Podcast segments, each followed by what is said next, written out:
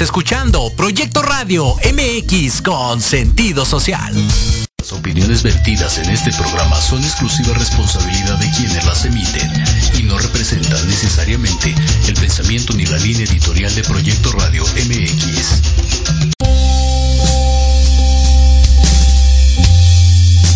Les damos la más cordial bienvenida a nuestro programa Inspiración Holística. El despertar de tu ser interior. Nosotros somos Héctor Montes y Claudia Reyes.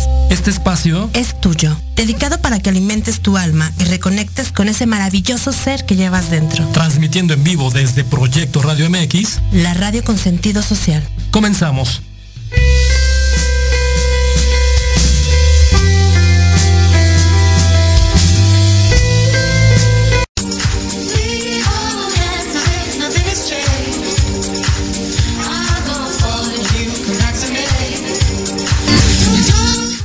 Hola, hola, ¿qué tal? ¿Cómo están amigos? Buenas tardes, bienvenidos a su programa Inspiración Holística. Me da mucho gusto saludarles el día de hoy, sábado 17 de julio del 2021. Sean ustedes bienvenidos a este su programa en una transmisión que estamos haciendo en vivo desde Proyecto Radio MX, la radio con sentido social. Les recuerdo que nos pueden seguir a través de nuestra página de Facebook, también, eh, también a través de todas las redes sociales de Proyecto Radio MX, de la página de internet y también del grupo de Inspiración Holística en Facebook. El teléfono en cabina 5564-188280. Tenemos la línea abierta para todos ustedes. Bien, eh, vamos a empezar el día de hoy. Me da mucho gusto tenerlos aquí en el programa y eh, tener a un gran invitado, a un gran, a un gran experto ufólogo, al maestro Sixto Paz Wells. Maestro, ¿cómo está? Buenas tardes. Muy buenas tardes, ¿cómo estamos? Muy bien, muchísimas gracias, maestro. Me da mucho gusto tenerlo aquí en, el programa y bueno, eh, prácticamente platicarle a toda la gente que nos está escuchando, que nos está viendo a través de las redes sociales, que aquí en Inspiración Holística el objetivo de este contexto de el despertar de tu ser interior va ligado también al concepto de lo que hoy eh, durante más de prácticamente casi 50 años, maestro, que usted está trabajando en el tema de el, proyecto OVNI.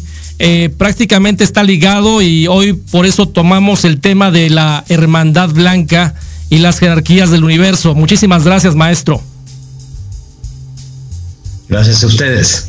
Bien, maestro, eh, platicamos un poco acerca de su, de su trayectoria, maestro. Tiene, pues prácticamente desde que su padre trabajó e investigó sobre todo el proyecto OVNI eh, y que usted desde los 12 años está, ha estado eh, buscando, investigando, interesado por el proyecto OVNI. A los 19 años, después de un curso de telepatía, logró recibir mensajes de escritura automática.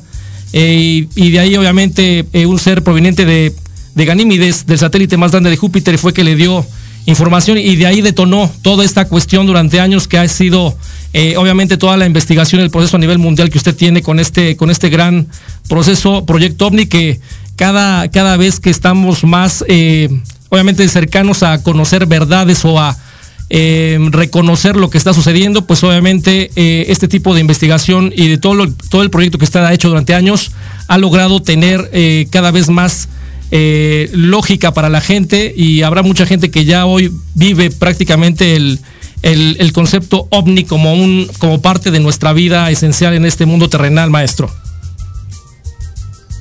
Bueno, este Sixto Paswell sí, ciertamente es un ciudadano peruano, 65 años, casado, estudié historia y arqueología en la Universidad Católica del Perú y desde hace 47 eh, años vengo compartiendo con un grupo de personas no solamente la investigación del tema ovni, sino también una experiencia de contacto. De todo ello han salido 21 libros, algunos traducidos al italiano, al inglés, al alemán, al portugués.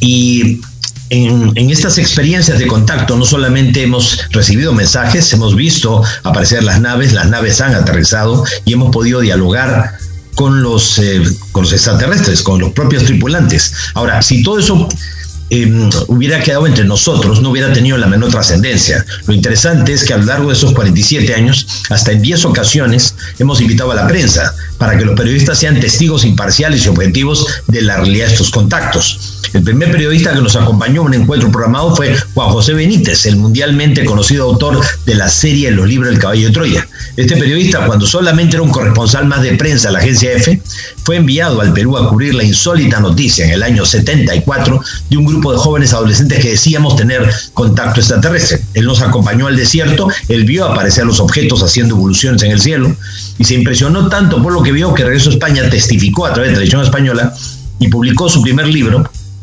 OVNIS SOS a la Humanidad, de Historial Placejanes. La décima vez que hemos invitado a la prensa, que fue en el año 2014, fue en Teotihuacán, México. O sea, una docena de periodistas de México, entre ellos algunos periodistas del programa Tercer Milenio de Jaime Maussan, estuvieron presentes en, en, las pirámides de Teotihuacán y estuvimos desde las 10 y media de la mañana hasta las 5 y media de la tarde, alrededor de 55 personas, y aparecieron seis objetos en el cielo haciendo evoluciones a plena luz del día y estaban los turistas, todo el mundo lo vio. Si ustedes entran a mi canal de YouTube, Sixto José Paswells, libre acceso, busquen el video Impresionantes avistamientos ovni en Teotihuacán, México. Van a ver ustedes, eh, en los videos no solamente aparecen los ovnis, sino lo interesante es el testimonio que dan los periodistas. Primero cuando llegan al lugar y dicen, bueno, si esto nos ha invitado porque dice que algo va a aparecer, quién sabe. Y al final del video dice, es que fueron seis objetos los que aparecieron y Sisto Paz nos lo había anunciado. Bueno, entonces, eh, eso es impresionante porque demuestra primero que los hombres existen, segundo, que sí es posible establecer el puente de comunicación con ellos y que no vienen con malas intenciones, porque si no hace tiempo que nos hubieran hecho polvo. Correcto, correcto, sin duda, maestro. Eh, impresionante toda esta, y me gustaría entrar un poquito más al tema de, toda esta información que tiene usted sobre...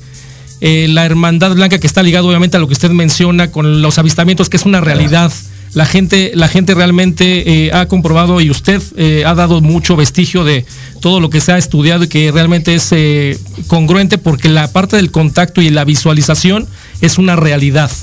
Y esa realidad también, maestro, ligado al tema de, el origen del ser humano, de la situación que hoy vivimos en este 2021 y que miles de años atrás usted, con, con toda la información que ha tenido de relación contacto con extraterrestres, pues nos da una, una orientación muy clara de por dónde eh, se originó, eh, qué es lo que está pasando con esa, o de dónde está, qué es la hermandad blanca y cómo son la estructura de las jerarquías universales, que no, no somos solamente eh, los seres que vivimos en este universo, como usted lo menciona, unitarios, solos, y por azares del destino nos, nos encontramos aquí, sino que hay toda una estructura y una lógica del por qué estamos aquí presentes hoy.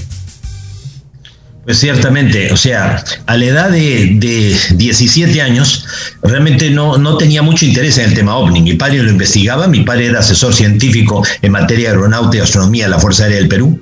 Allá en México mi padre era amigo de don Pedro Ferriz y él participó del primer Congreso Mundial del Fenómeno OVNI que se realizó en Acapulco. Y em, pues eh, reitero, a la edad de 17 años, pues había escuchado a mi padre hablar tanto del tema que a mí me parecía que sí, que era una cuestión de lógica, sentido común, que existiera vida en otros planetas. Pero a mí me interesaba más a esa edad, 17 años, encontrar la respuesta a aquellas preguntas que todos nos hacemos alguna vez en la vida. ¿Quiénes somos? ¿Dónde venimos? ¿Hacia dónde vamos? Lo busqué a través de la religión, pero mucho de lo que dice la religión es misterio. No, es incomprensible. O sea, todo se, se resume en eso, misterio.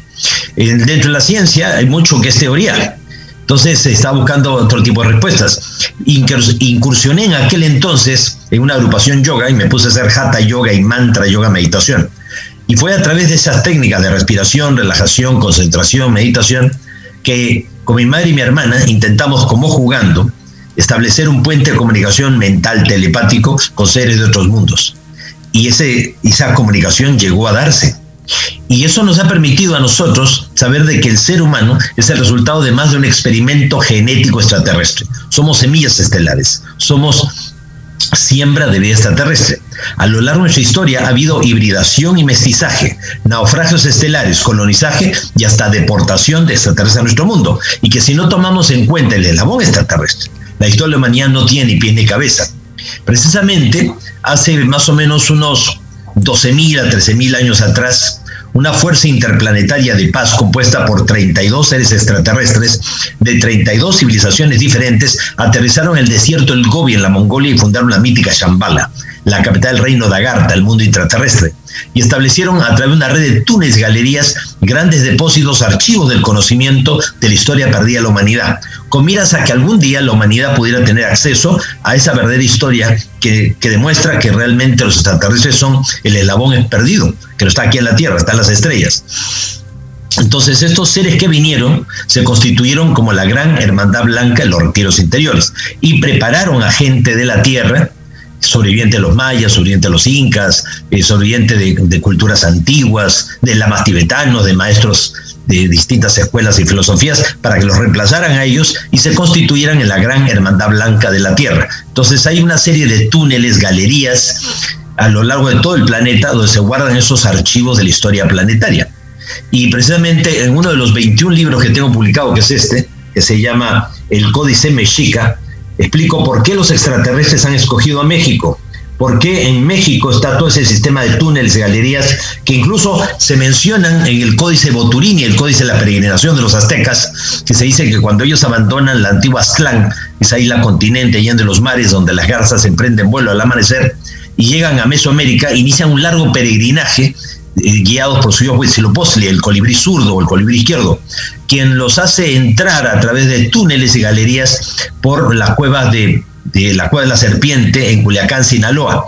Y a partir de esos túneles y galerías van a llegar a un lugar llamado Chicomostoc, el lugar de las siete cuevas, donde hay una confluencia de sistemas de, de cuevas. Y allí ellos o sea, los nahuatlaca, mexicas, chichimecas, pues reciben una instrucción superior de parte de sabios maestros intraterrenos. Así que eh, ya ahí mismo las leyendas de, eh, Antiguo México hablan esa conexión con la Hermandad Blanca, con ese gobierno oculto. Ustedes recordarán que en el mes de marzo del año 2004, em, marzo del 2004, un grupo de ingleses quedaron atrapados en la cueva de Cuetzalan, en Alpazad, en Puebla. Eh, resulta ser de que eh, estaban ellos explorando las cuevas estas de Cuetzalan y llovió diluvialmente y quedaron atrapados. Entonces Defensa Civil de México, demostrando siempre su profesionalismo, pues eh, los quiso sacar, pero ellos no querían dejarse rescatar mientras que no hubiera gente de su gobierno presente. Entonces hubo que venir gente de la Embajada de, de Inglaterra y estando ya presentes los pudieron sacar. Y resulta ser que ninguno de ellos eran ni espeleólogos, científicos, ni eran deportistas, todos eran, miembros de inteligencia británica. Y cuando se les preguntó si tenían algún permiso para estar este, explorando esas cuevas y todo, dijeron que no tenían por qué darle ninguna explicación al gobierno de México. ¿Qué estaban buscando realmente esos ciudadanos británicos? Y resulta ser que hacía ya varios años que ellos venían haciendo esas investigaciones y todo siempre en secreto. Todo en secreto. Así es. Y justamente de eso es que habla este libro, el Códice Mexica, em, y que habla del rol protagónico que tiene México, según los extraterrestres. Ustedes lo pueden conseguir, este libro fácilmente en México actualmente en la librería del sótano. Correcto. Correcto, maestro. Y eh, bueno, con este, con este tema de la, de la estructura y todo lo que hay, eh, la conexión de las, de las razas eh, prehispánicas y sobre todo que, con todo este contexto de los mexicas que nos comentaba, maestro, esta hermandad blanca, ¿cuál, es el, ¿cuál es el objetivo de esta hermandad blanca? ¿Cómo, cómo es que de esa, de, esa, de esa situación prehispánica que tuvimos a la fecha ha habido mucha información que tal vez hoy eh, no tenemos porque obviamente la información se guarda, se selecciona, se, se oculta. ¿Cuál es su punto de vista al respecto, maestro? Sí, cualquier conocimiento que uno tiene que no tienen los demás te da un poder y una ventaja sobre el resto. Vivimos en un mundo en el cual hay control de la información.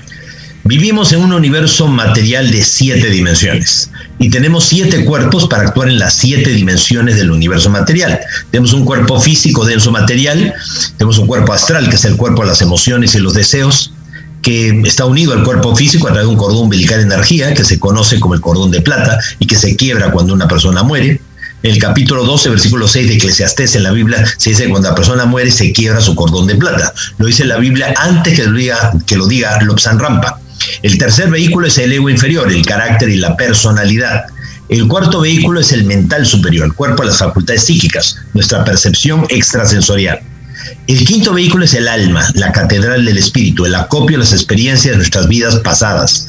Porque según los extraterrestres estamos sujetos a múltiples encarnaciones, que así como nosotros no enviamos a nuestros hijos un año, sino año tras año para afianzar lo que han aprendido y para que aprendan cosas nuevas, Dios en su infinita misericordia, sabiendo que el ser no llega a realizar una sola existencia física, le concede tantas vidas como sean necesarias para pasar al plano inmediatamente superior.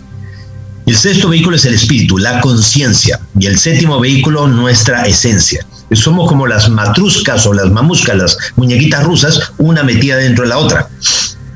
O somos como un globo de aire caliente con siete bolsas de arena que son su lastre. En la medida en que vamos elevando la conciencia, vamos soltando el lastre. Lo que no podemos es soltar la última bolsa porque es la que nos va a permitir descender a voluntad y a conciencia para seguir ayudando a otros llegado el momento. Entonces, eh, en ese universo material de siete dimensiones, hay infinitos galaxias, grupos locales, eh, planetas, es impresionante. Solamente, solamente en nuestra galaxia, la Vía Láctea, hay 400 mil millones de estrellas, por lo menos 100 mil millones de sistemas solares. 100 mil millones solamente en esta galaxia, y hay miles de millones de galaxias en el universo. Pues eh, más allá de la séptima dimensión, como en la música, en una octava superior, hay un universo paralelo este, que ya no es material, es mental y los seres que proceden de allí ya no son extraterrestres, ni terrestres, ni intraterrestres, son ultraterrestres. Son los verdaderos ángeles, arcángeles, tronos, principados, querubines, serafines, potestades, dominaciones, vendrían de ese universo mental. Y de la undécima dimensión para arriba habría un tercer universo que es espiritual. De tal manera que el universo espiritual creó al universo mental y el universo mental creó al universo material.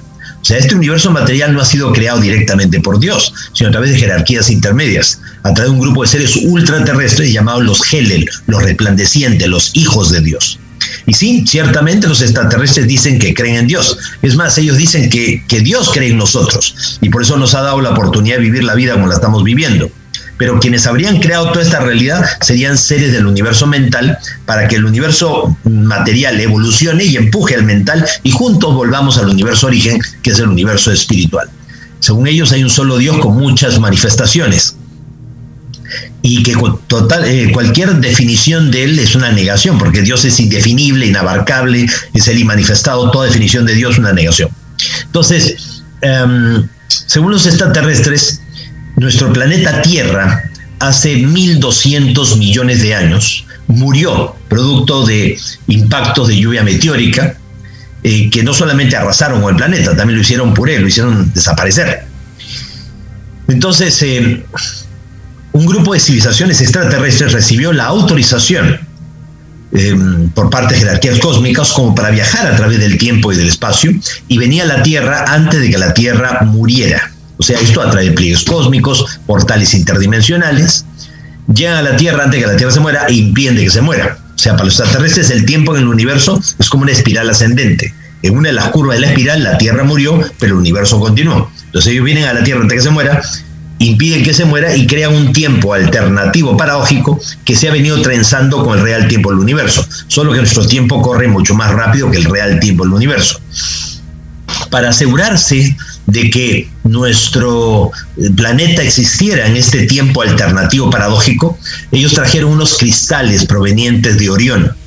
Esos cristales han sido detectados, percibidos, captados por las misiones Deep Impact y Stardust de la NASA, pues en el año 2011. Bueno, eh, en Orión aparecen esos cristales dando vueltas ahí por el espacio, una cosa increíble. Pero bueno, ya de esto nos habían hablado ellos hace pues 47 años atrás. Entonces el tiempo no pasa por gusto, todo se va confirmando.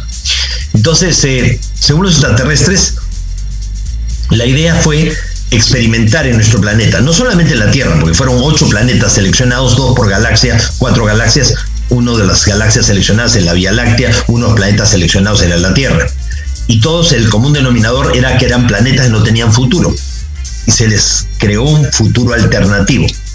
La idea era crear las condiciones para que surja una civilización bajo un patrón de evolución diferente al de ellos, que priorice la parte de la emoción y el sentimiento, ya que las civilizaciones extraterrestres han avanzado mucho tecnológica y mentalmente, pero a costa de sacrificar las emociones y los deseos. Entonces, la idea era crear un experimento en el cual ellos pudieran venir aquí, pudieran observarnos, no, escogieron experimentar sobre planetas nuevos, porque eh, estarían yendo contra, estarían afectando el proceso evolutivo de esos planetas. Decidieron hacerlo sobre un planeta que no tenía futuro. Y con el tiempo, las emociones y los deseos y los sentimientos los han afectado a los extraterrestres. A tal punto que algunos se han hecho adorar como dioses a lo largo de nuestra historia, ha, habido seres que han tomado pueblos completos como sus feudos particulares y se han enfrentado entre los extraterrestres mismos, usando a la gente de la Tierra.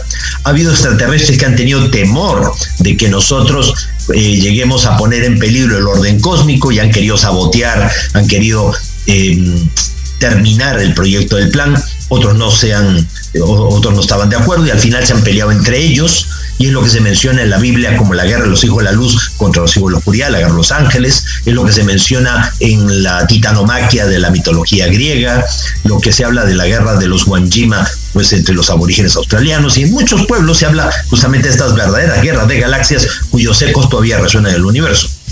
Em, y incluso también ha habido este em, se cometió la grave transgresión de tener, de que algunos extraterrestres han tenido relaciones sexuales con seres humanos en la Tierra, creando híbridos. Ustedes recordarán, por ejemplo, que hace unos años atrás, cuando estaban este, haciendo excavaciones en la zona del Templo Mayor, en la Plaza del Zócalo, allí en, México, pues este, encontraron un grupo de lápidas que eh, de alguna manera reconstruían en, los glifos eh, náhuatl eh, la historia justamente de cómo la diosa Cuatlicue, la diosa madre, quedó embarazada del cielo. O sea, inexplicablemente, pues ella queda embarazada del cielo. Y la diosa Coyosausli, o sea, la, diosa luna, la diosa desmembrada, se avergüenza de que su madre haya quedado embarazada del cielo, que nadie sabe cómo, y habla con 400 surianos, 400 estrellas del sur, civilizaciones extraterrestres, ya, y junto con ella, pues tratan de hacerle la guerra y acabar con la diosa Cuatlico y con el planeta Tierra. Es en ese momento que el dios Huitzilopochtli, colibrí zurdo, que estaba pues creciendo en el vientre de, la Cuatlicue, pues prematuramente y ya con armadura, con todo, y se enfrenta y no solamente mata y, corta en pedazos a, este, a la Coyosaustli, sino que encima también logra vencer a los 400 urianos. O sea, todas esas guerras de galaxias están repartidas en todos los mitos y leyendas de todos nuestros pueblos. O sea que ahora uno dice, pero si somos un tiempo alternativo paradójico, pues este, en cualquier momento ellos nos podían resetear y, y quedarse simplemente con lo que hubieran podido aprender de nosotros. Pero en la medida en que ellos han interactuado más de lo que estaba previsto, los dos tiempos que debían correr paralelos y, supuestamente eran irreconciliables, se han estado juntando con la posibilidad de que se junten y formen un tercer tiempo, una nueva realidad. Los mayas en el Chilam Balam de Chumayel, en el libro El Adivino, del Ufo Jaguar o de las cosas que están por suceder, ellos ya lo habían anticipado. Los, los mayas no eran profetas, eran matemáticos y estadísticos. Entonces ellos calcularon que cuando se cumpliera el final de la rueda de los Bactunes, los cinco Bactunes de 5.125 años cada uno, un ciclo largo de 25.625 años, que debía ocurrir el 21 de diciembre del año 2012, según nuestro calendario. Y eso está en algunos lugares del mundo maya, o sea, te vas a Cobán, Quintana Roo, y encuentras el grupo Macan Shock de estelas, y en las estelas ahí aparece la cuarta fecha, 21 de diciembre del 2012. O te vas, por ejemplo, a Copán, eh, la ciudad maya que está en Honduras, y hay una escalera jeroglífica, y ahí se repite varias veces 21 de diciembre de 2012, 21 de diciembre de 2012 en glifos náhuatl. Entonces, el 21 de diciembre de 2012 existía la posibilidad que si la humanidad o una parte de la humanidad elevaba su frecuencia vibratoria, podríamos como en una especie de juego simbólico de la pelota hacer de que la bola, que simboliza la Tierra, entrara por el agujero de este anillo de piedra del juego de la pelota, este, que significaba un agujero gusano, pliegue cósmico, portal dimensional, que se abriría según los mayas, según el Chilambalam, pues, eh, eh, o sea, en esa fecha para asegurar el tránsito dimensional de la Tierra a la cuarta dimensión. Y al final fue lo que pasó. Ahora, mucha gente no se ha enterado de que la Tierra ha pasado a la cuarta dimensión. Es que mucha gente no se entera de, nada. O sea, mucha gente está en otra. Sí, esa, esa cuestión, ese brinco que dimos en el 2012 a la cuarta dimensión, maestro. Eh, como eh, es, eh, y obviamente ahorita esta cuarta dimensión, según lo que tengo entendido, es, va a ser muy rápida porque tenemos que saltar a, la siguiente dimensión, a la quinta. ¿O estamos en ese proceso? Bueno, primeramente hay que entender qué es la cuarta dimensión. La cuarta dimensión es la percepción extrasensorial, es la capacidad de moverse más allá del tiempo y del espacio. Entonces, cuando uno utiliza el poder de la mente combinado con las emociones y los sentimientos, puede llegar a aperturar portales entre las dimensiones y moverse a través del tiempo y del espacio. Entonces, la humanidad primero tiene que tomar conciencia del potencial que tiene para que algún día podamos llegar a la quinta dimensión, que es la dimensión del alma, y lleguemos a recordar, eh, a recordar todos nuestra misión individual y colectiva. O sea, cuál es la tarea, la misión que todos hemos traído. O sea, qué es lo que negociamos con los señores del karma los guardianes del destino antes de nacer en esta última encarnación. Ahí, maestro, el tema de la, de la evolución, lo, que usted está mencionando ahorita, el tema de la evolución, el, el, primero evolucionar de manera individual para obviamente tener una influencia cósmica o, digamos, universal. En este contexto del plan cósmico individual y el plan cósmico universal, es decir, de todos nosotros, si somos una semilla cósmica o una semilla universal y somos prácticamente un, un eh, pues obviamente un desarrollo extraterrestre basado en la, en la Tierra como, como proyecto. ¿Qué es lo que están esperando estos seres extraterrestres? o este más allá todos estos seres este tanto mentales como espirituales de los seres humanos. Bueno, realmente están esperando a que nosotros tomemos conciencia por nosotros mismos. O sea, dentro del experimento del plan cósmico estaba previsto que eh, nuestra humanidad eh, eh, tuviera muchas dificultades para, para poder avanzar. O sea, a mayor dificultad, mayor mérito dentro de nuestro proceso de avance. Y por eso es que estaba previsto también la, existencia de entidades antagónicas, disociadoras, que hicieran lo imposible para limitarnos el acceso a la información. Y por eso que existe la Hermandad Blanca que guarda la información en ciertos lugares para que eh, la humanidad pueda tener acceso a esa información que otras fuerzas satánicas, demoníacas, tenebrosas, eh, conspiran contra la humanidad para mantenernos una total ignorancia, ¿no? Entonces, hay este, lugares como, por ejemplo, la zona esta de Cuetzalan en Puebla, ya, eh, y, y, otros tantas, o sea, la zona, por ejemplo, del Valle de las Siete Luminarias, el Valle Santiago, cerca de Guanajuato, Querétaro, hay lugares donde están guardados archivos del conocimiento para que la humanidad pueda acceder a ellos. Y, em, como digo, hay entidades cuya tarea, cuya misión es dificultarnos al máximo el proceso evolutivo. Por eso, eh, si ustedes recuerdan, por ejemplo, en el capítulo 11 del Génesis, se dice en la Biblia que una época en que el ser humano hablaba un solo idioma, o sea, habíamos desarrollado la telepatía, la percepción sensorial, en épocas eh, antiluvianas probablemente. Correcto. Y este y, y, fuimos en ese entonces, según la Biblia, capaces de construir una escalera al cielo, quizás una pirámide, un zigurat, y um, o, o, quizás un sistema filosófico, moral, ético, que nos permitía a nosotros alcanzar un nivel de conciencia superior. Entonces los Elohim, o los dioses, según la Biblia, pues eh, vinieron aquí a la tierra y confundieron las lenguas, nos hicieron olvidar todo el avance que habíamos desarrollado. Entonces, cada cierto tiempo ha pasado eso. O sea, todos los grandes archivos del conocimiento humano han sido destruidos sistemáticamente. Desde mm, la biblioteca de, o sea, la, eh, la, la, la, gran biblioteca de, este, de Alejandría, este, los códices mayas y aztecas, los libros durante la Inquisición, durante el fascismo alemán, todo aquello que nos pueda recordar quiénes somos, dónde venimos, hacia dónde vamos, siempre suele desaparecer, suele ser destruido, ya porque hay gente o hay entidades que no quieren que el ser humano avance o tienen como tarea dificultarnos al máximo nuestro avance. Maestro, está... eso existe la... A mí me gustaría regresar ahorita se están perdiendo un poco la comunicación, pero eh, maestro, me gustaría regresar eh, con este tema de los de todo lo que son las, las, situaciones antagónicas que tenemos en este en este planeta terrenal y el reto que tenemos para el proceso evolutivo con esto que está platicando. Después de un corte comercial, no se vayan amigos, estamos en Inspiración Holística hablando con el maestro Sixto Paz Wells acerca de lo que es la Hermandad Blanca y la jerarquía universal. No se vaya, regresamos en un minuto.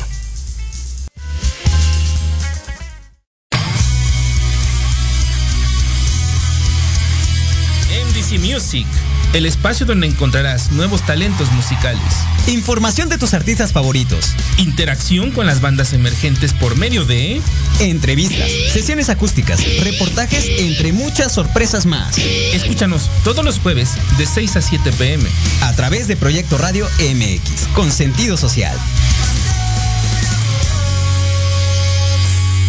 ¿Cuántas veces has querido ahorcar, colgar de los pies o lanzarle la chancla a tu pareja? Y horas después, besar, abrazar o simplemente caminar juntos. Aquí, en tu programa Rollos de Pareja, ¿has pensado cómo vivirás en tu vejez? Que no se te vaya la vida planeándolo.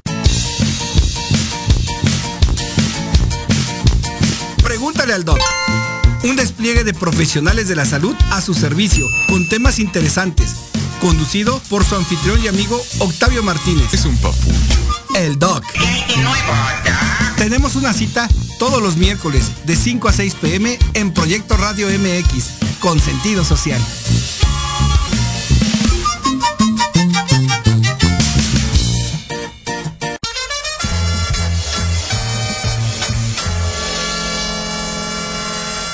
¿Qué tal amigos y amigas? Si ya están cansados de estar encerrados en sus casas por la contingencia sanitaria COVID-19, para esta nueva normalidad, cambiemos nuestra movilidad.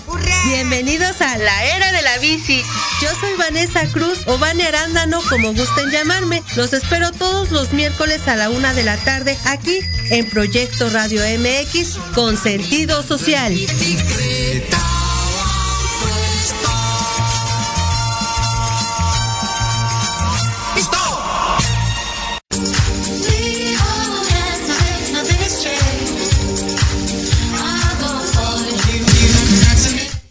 Bien, ya estamos de regreso aquí en Inspiración Holística, el despertar de tu ser interior, y estamos hablando de la hermandad blanca y las jerarquías del universo con el maestro gran ufólogo Sixto Paz Wells.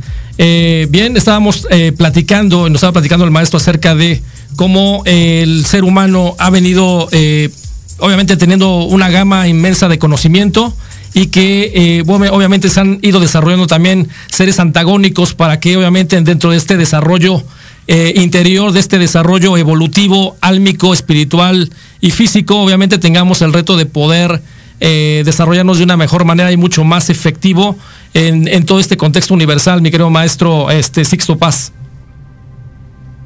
Ciertamente, este, nosotros vivimos en un universo, pues, donde hay siete dimensiones y hay siete leyes y principios universales. El conocimiento de esas siete leyes universales nos hace magos y alquimistas de nuestra propia vida. Eh, tenemos eh, el principio del mentalismo, uno puede crear lo que cree. Si nosotros creemos en cosas positivas, atraemos a nuestra vida circunstancias y situaciones positivas. Si por el contrario nos dejamos llevar por el fatalismo, el pesimismo, la negatividad, nuestra vida va a ser un fiel reflejo de ese estado mental alterado. Por eso siempre mente positiva. Después tenemos el principio de correspondencia, así como es arriba, así es abajo, y viceversa. ¿Quieres saber cómo funciona el universo? Conócete a ti mismo. ¿Quieres que el universo cambie? Cambia tú. Todo empieza con uno y a través de uno. Después está el principio de vibración, todo vibra, todo está en movimiento, pero también es el poder de la palabra, la magia del verbo, uno concreta lo que decreta, pues son mucho cuidado con las cosas que uno dice, habla solo con tus palabras ya más dulces que tu silencio. Después tenemos el principio de polaridad, a toda fuerza se le opone otra contraria de igual intensidad, lo que estábamos hablando precisamente ya de estas entidades antagónicas, que uno mide la importancia de las cosas que hace en la vida por el grado de oposición que se genera. El problema no es cuando hay problemas en la vida, el problema es cuando no los hay, porque o lo que estás haciendo no vale la pena o los problemas están represando y te van a caer tipo avalancha. Por eso es preferible que vayan viniendo en fila india, de uno en fondo. Después tenemos el principio del ritmo, todo está sujeto a fluctuaciones, todo va y viene. Cuanto más oscura está la noche, señales de que el día está más cerca. Si el panorama mundial está tan complicado, es porque algo bueno, maravilloso e increíble está a punto de ocurrir. Pero hay que creerlo para, para crearlo y hay que decretarlo para concretarlo, mente positiva. Después tenemos el principio de causa y efecto. Todo lo que tú siembras, eso cosechas. Tratemos de que la siembra en la vida siempre sea buena, para que igualmente lo sea la cosecha. Y finalmente tenemos nosotros el principio de género o generación. Todo en el universo busca su complementación. Todo tiene su masculino, su femenino, su positivo, su negativo. Con el tiempo llegas a darte cuenta que hasta lo malo no es tan malo, porque hace que lo bueno sea más bueno. ¿Quién sabría valorar la luz del día si antes no pasa por la tiniebla de la noche? Correcto, totalmente de acuerdo con usted, maestro. De estas, de estas siete, siete eh, estructuras que, usted maneja, que obviamente con todo el contexto de la gente que nos escucha, hablando de la lógica natural que tenemos como seres humanos y que hemos venido palpando los últimos años con una mayor claridad, con una mayor conciencia desde mi punto de vista, y ligado ahora con la información que usted nos da en el caso del contexto extraterrestre, eh, ufólogo, hay gente que tal vez en el pasado hubiera dicho, es una, una locura el estar ligando el contexto de, una, de un contexto extraterrestre con toda la con todo el conocimiento que usted nos está dando con respecto a todos los siete cuerpos, a todo lo que es el plan cósmico que existe y que está totalmente relacionado una cosa con la otra y que el punto objetivo es la evolución del ser humano en el contexto completo. Precisamente, eh, usted va a encontrar cantidad de videos, conferencias, charlas, entrevistas mías en internet, ¿no? Este, desde hace 47 años vengo difundiendo esto por más de 63 países eh, estaba en las Naciones Unidas de Nueva York dando dos conferencias sobre el mensaje del contraste terrestre. Estaba en la Sociedad de las Américas, en la Casa de América en Madrid, en universidades tan prestigiosas como la Sorbonne de París, eh, como la Universidad de, de Columbia, Nueva York, la Unión Africana en San Francisco, la Universidad de Montreal, Canadá. Este, y hablando de estos temas. o sea, esto no, no vas a eh, realmente hablar de, estas cosas ya si, no eres considerado una persona seria o creíble. Y el hecho de haber invitado, convocado a la prensa 10 veces en estos 47 años, para, o sea, uno dice, eh, ¿qué sentido tiene, no? Arriesgarse a que la próxima no parezca. Y es que no solamente es importante saber que esto es verdad, sino que sigue siendo verdad después de tanto tiempo. Y que quien certifica la realidad del contacto son periodistas. Tú no puedes ser juez y parte a la vez. Ahora, em, toda la información, tanto lo esotérico como lo exotérico, todo es una unidad, no son cosas separadas. Lo que ocurre es que lo esotérico se ha tenido que mantener durante siglos porque ha habido religiones, ha habido instituciones, ya temerosas realmente del conocimiento, que, que puedan cuestionar las cosas que se creen o el que se piensan o que los gobiernos o la religión imponía. Y por eso, pues mucho del conocimiento se ha transmitido a través de eh, órdenes, a través de logias, a través de escuelas del misterio, a través de, de todo el esoterismo. Pero realmente el conocimiento es una unidad la geometría sagrada, la espiritualidad, la mística, la existencia de otros planos, de otras dimensiones. Lo raro no es de que toda esa información coincida con lo que los extraterrestres están enseñando en la actualidad. Lo raro sería que no coincidiera. Entonces, todo es una unidad. Y, por ejemplo, eh, ya desde el año 74, cuando nosotros tuvimos contacto con esta gente que decía provenir de Ganímedes, una de las lunas de Júpiter, donde no hay vida natural, sino vida artificial controlada por su tecnología, y que ellos vienen de planetas, de estrellas distantes de entre 400, 500 años luz de distancia, ellos nos decían que allá en Ganímedes, pues ellos han adaptado la vida de forma artificial y que debajo del hielo de la superficie habían océanos tan grandes como lo de la Tierra. Decir eso hace 47 años atrás era ridículo. Hoy día sería ridículo negarlo. ¿Por qué? Porque en el 2015 la NASA descubrió océanos, o sea, gracias al telescopio espacial Hubble, descubrió océanos tan grandes como la Tierra debajo del hielo a la superficie de Ganímedes. También en el año 74, y todo esto está publicado desde aquel entonces. Ya eh, ya en aquel entonces ellos nos hablaban de un drástico cambio climático que iba a ocurrir en el planeta, pero no precisamente por la contaminación ambiental generada por el ser humano. Eso está acelerando el proceso, pero no lo causa. La causa real es un pulso de luz violeta emitido por el centro de la galaxia que llega a nuestro sistema solar cada 26 mil años. Es como un latido cósmico y tiene dos tiempos, uno cada 26 mil y otro cada 13 mil años. El más fuerte ya es el de cada 26 mil años. Y justamente eso coincide con la rueda de los Bactunes ya de los mayas, ¿cierto? Bueno, entonces, que eh, a partir de 1990 en adelante, esta, esta, energía de luz violeta de la transmutación, la mística, la fe, la magia, el cambio, iba a llegar con más fuerza que nunca iba a generar todo tipo de, de, alteraciones, ¿no? El campo magnético terrestre, iba a afectar el núcleo de la Tierra, haciendo que el planeta se hinche y sufra lo que se conoce como la gran expansión tectónica. Al hincharse el planeta, las placas tectónicas chocan más violentamente entre sí, generando terribles terremotos o se alejan más violentamente entre sí, moviendo pues eh, generando tsunamis, eh, volcanes, haciendo de todo, que es lo que estamos viendo en la actualidad. De acuerdo, sí, totalmente. Y, hubo que esperar hasta el año justamente eh, 2011, perdón, el 2010, hasta el año 2010, que el, el telescopio espacial Fermi de rayos gamma detectó el pulso de luz violeta emitido por el centro de la galaxia. Y eso llevó a Stephen Hawking, la mente más brillante del mundo, a cuestionarse qué es lo que realmente hay en el centro de las galaxias y cómo funciona realmente pues un agujero negro. Ya entonces, según Stephen Hawking, pues eh, si todas las eh, si todos los centros de las galaxias emiten pulsos y de un agujero negro no puede eh, emitirse nada, entonces no son agujeros negros, sino una suerte de agujero de gusano o pliegues cósmicos, portales interdimensionales.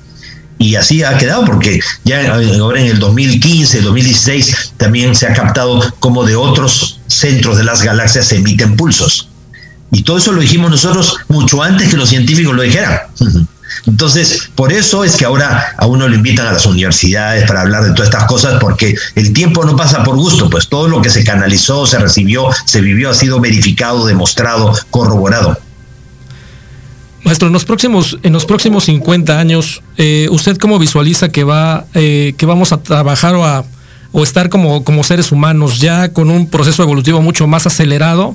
Creo que los últimos años han sido obligados, o hemos sido obligados de alguna manera a reaccionar o a despertar. Pero en 50 años, en la relación con los extraterrestres, que tal vez la gente dice, no, nos no, hemos, no hemos tenido contacto con extraterrestres y seguramente ellos viven entre nosotros y como usted lo menciona, eh, tal vez la gente no lo sabe, pero eh, obviamente hay un, hay un tema que está totalmente relacionado ahí.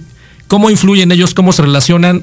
¿Tienen influencia o son, o son seres que están respetando nuestra decisión en cuanto a lo que estamos haciendo para nuestra raza humana?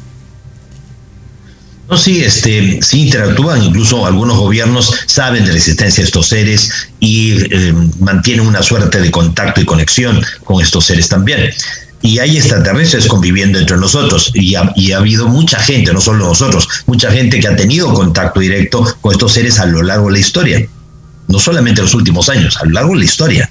Entonces, y hay extraterrestres que pueden asumir una apariencia como la nuestra o porque su apariencia física es similar a la nuestra, pueden pasar desapercibidos. O sea, pero si tú, por ejemplo, en la Plaza del Zócalo, en el centro de México, ves pasar a un, a un tipo vestido con un traje brillante, ¿quién se le va a acercar a preguntarle, oye, ¿usted está terrestre? Ya, o sea, cada uno va a su aire, ¿no? Sobre todo en esta época. ¿no? Claro. Así que fácilmente un grupo de estos seres podría estar entre nosotros, no llamando la atención y todo, ya, porque cada uno está en lo suyo.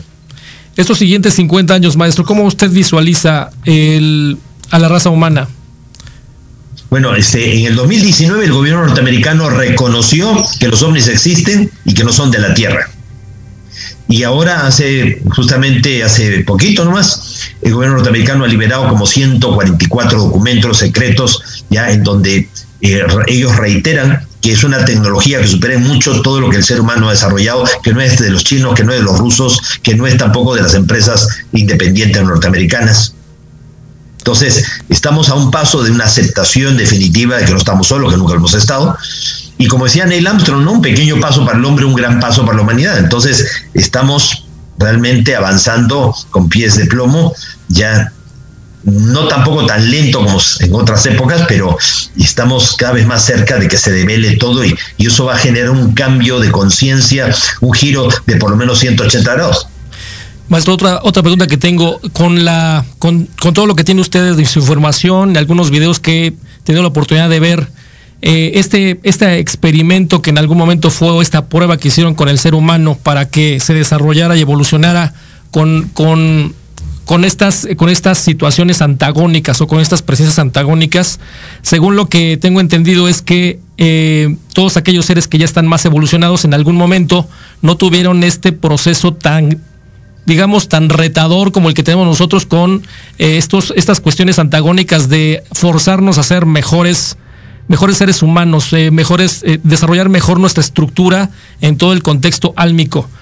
¿Usted piensa que podríamos ser en un futuro, obviamente en este proceso evolutivo, mucho mejor o mejor desarrollados que aquellos, en aquel momento, aquellos seres de luz que estuvieron sin tal vez este reto eh, antagónico, eh, tener una, una posición mucho más fuerte en el sentido de esta evolución álmica?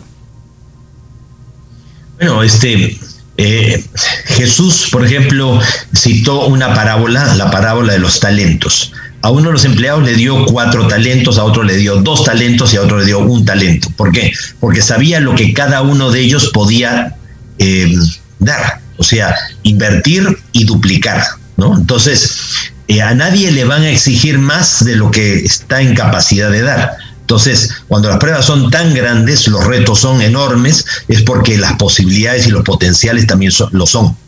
La única ventaja que tienen las fuerzas de la oscuridad tenebrosas que conspiran contra la humanidad es que mientras que ellos conocen sus limitaciones, nosotros ni siquiera conocemos nuestras posibilidades. Es un problema de ignorancia. Y por eso Jesús hace dos mil años atrás decía, yo os daré la verdad y la verdad os liberará. ¿De qué? Del único original pecado que la humanidad arrastra, que es la ignorancia. Entonces estos 50 años van a ser de una liberación de información que va a ser de que eh, se abran, eh, o sea, infinitas posibilidades para el ser humano. Y para bien, obviamente. Correcto. Algo que me ha llamado mucho la atención, maestro, en este proceso de todo su desarrollo es que eh, este contexto del contacto extraterrestre que, usted inició, con, lo inició, lo inició a través del proceso de la meditación, a través de un contexto de, obviamente, sentarse, eh, concentrarse y tener una conexión, eh, digamos, mental y en el contexto, podemos decir, más, más a la lógica del día de hoy, ya meditativa, en donde no solamente fue el tema científico, sino realmente hay una conexión integrada entre lo científico y lo espiritual, por así decirlo. Y ese ha sido también una parte en donde a mí me llama mucho la atención que ese, ese caminar de usted ha sido eh, mutuo en el sentido este, espiritual y el sentido científico, que no hay forma de decir, oye, no existe porque se está comprobando o lo están reconfirmando los científicos. Y por otro lado, esa conexión con los seres de luz, con los seres extraterrestres, ha sido a través de la meditación, cuando le dan a usted la información de vamos a estar en tal lugar, en tal fecha, para que haya esos avistamientos. Y eso es algo que a mí me da mucho gusto que la gente comience a entender que no está separado esta cuestión de ser ufólogo, ¿no? que puede ser totalmente científico de alguna manera, y que el contexto también está muy vinculado al contexto mental, espiritual, eh, que, es un, que hace en un solo sentido.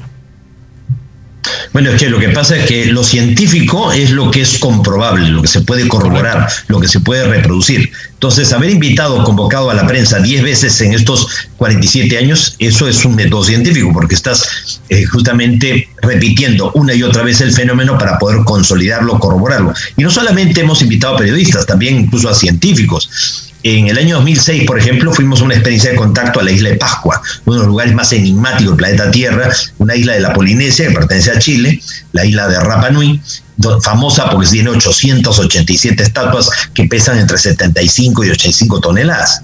Entonces, eh, la isla es muy pequeñita, 163 y medio kilómetros cuadrados, y tiene como 70 conos volcánicos, pues en toda su superficie tan pequeña. Pues allí nosotros fuimos acompañados de un psiquiatra, el doctor Mario Duzuel, asesor del CEFA, de la Comisión de Investigación de Fenómenos Anómalos de la Fuerza Aérea Chilena. Él en plan escéptico, cuando se enteró de que íbamos a tener una experiencia de contacto, nos preguntó si nos podía acompañar, le dijimos que sí, que no había por problema. Y estando con él en la isla, nos pusimos a meditar y recibimos el mensaje a qué hora, qué día y en qué lugar de la isla iban a aparecer estos seres. Él naturalmente pues nos observaba y todo. Y el día anterior al contacto nos reunimos con, los, con él y con los militares del aeropuerto Mataveri, de la población de Hangaroa, y les contamos la experiencia que vamos a tener al pie del volcán Poike, al lado del Laju Tongariki, que es una plataforma ceremonial donde hay 15 estatuas que están nuevamente de pie puestas en valor. Y allí eh, fuimos con el psiquiatra y éramos 25 personas y aparecieron dos objetos haciendo evoluciones a poca altura. Regresamos al aeropuerto y los militares salieron de la torre de control y dijeron, Doncito, esto fue espectacular, ya lo hemos grabado en la pantalla del radar.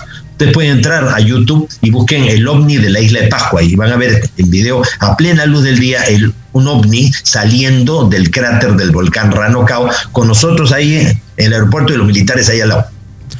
Está perfecto, maestro. Eh, la verdad es que eh, toda esta información, todo este contexto, la relación extraterrestre, terrestre, intraterrestre que usted también comenta en algunos de sus videos y toda la información que tiene es bastante, bastante eh, interesante que es nos toma mucho tiempo el poder también recabar todo esa, ese conocimiento a través de los videos que usted ha, expuesto a lo largo de este tiempo.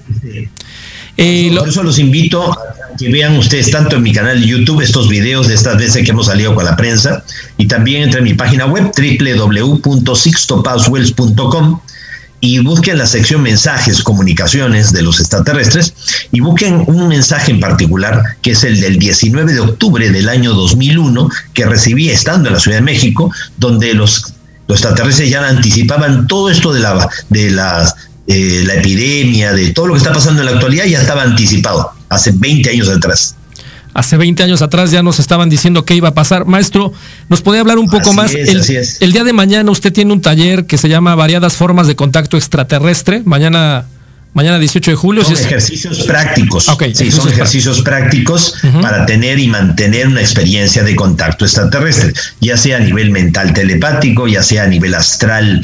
Em, en, un desdoblamiento, ¿no? Este, a través, eh, por ejemplo, de los sueños, o sea, hay muchas formas mediante las cuales uno puede llegar a tener la experiencia del contacto.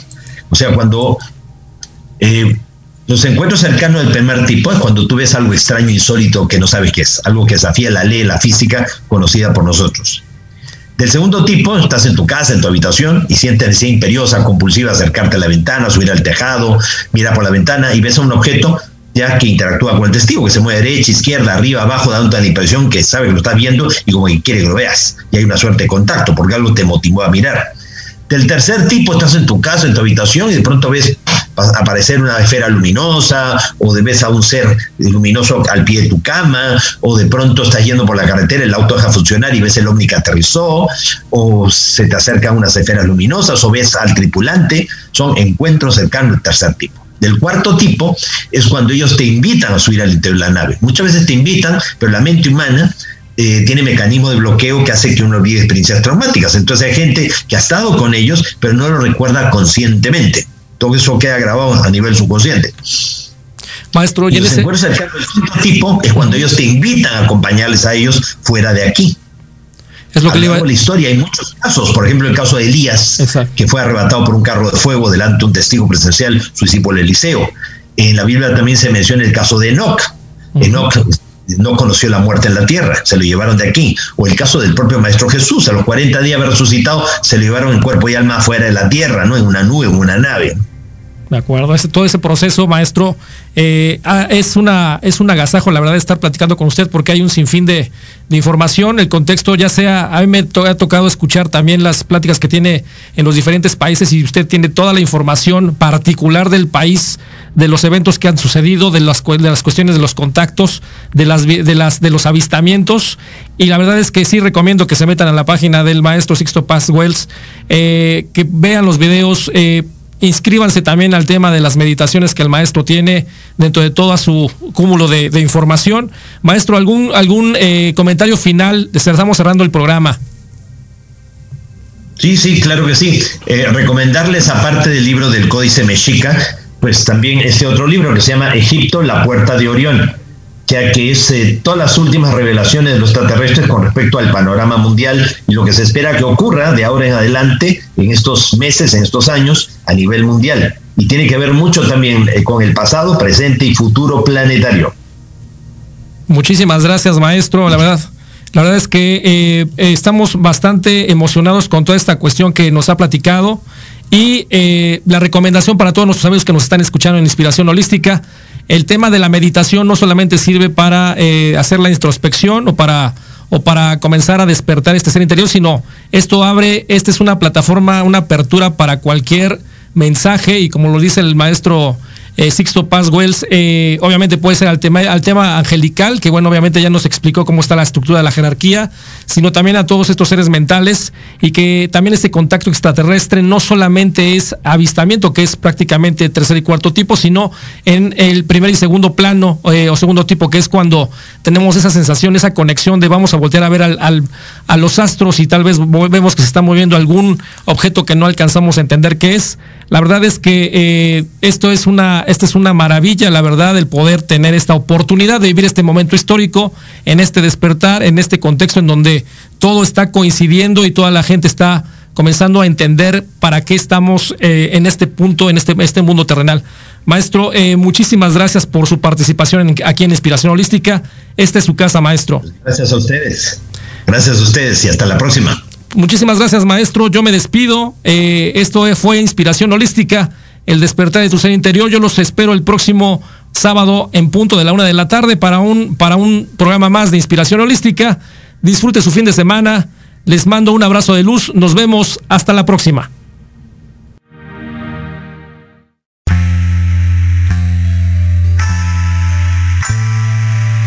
Gracias por habernos acompañado. Esto fue Inspiración Holística. Recuerda que tenemos una cita todos los sábados de 1 a 2 de la tarde aquí por Proyecto Radio MX. La radio con sentido social. Síguenos en la fanpage Inspiración Holística.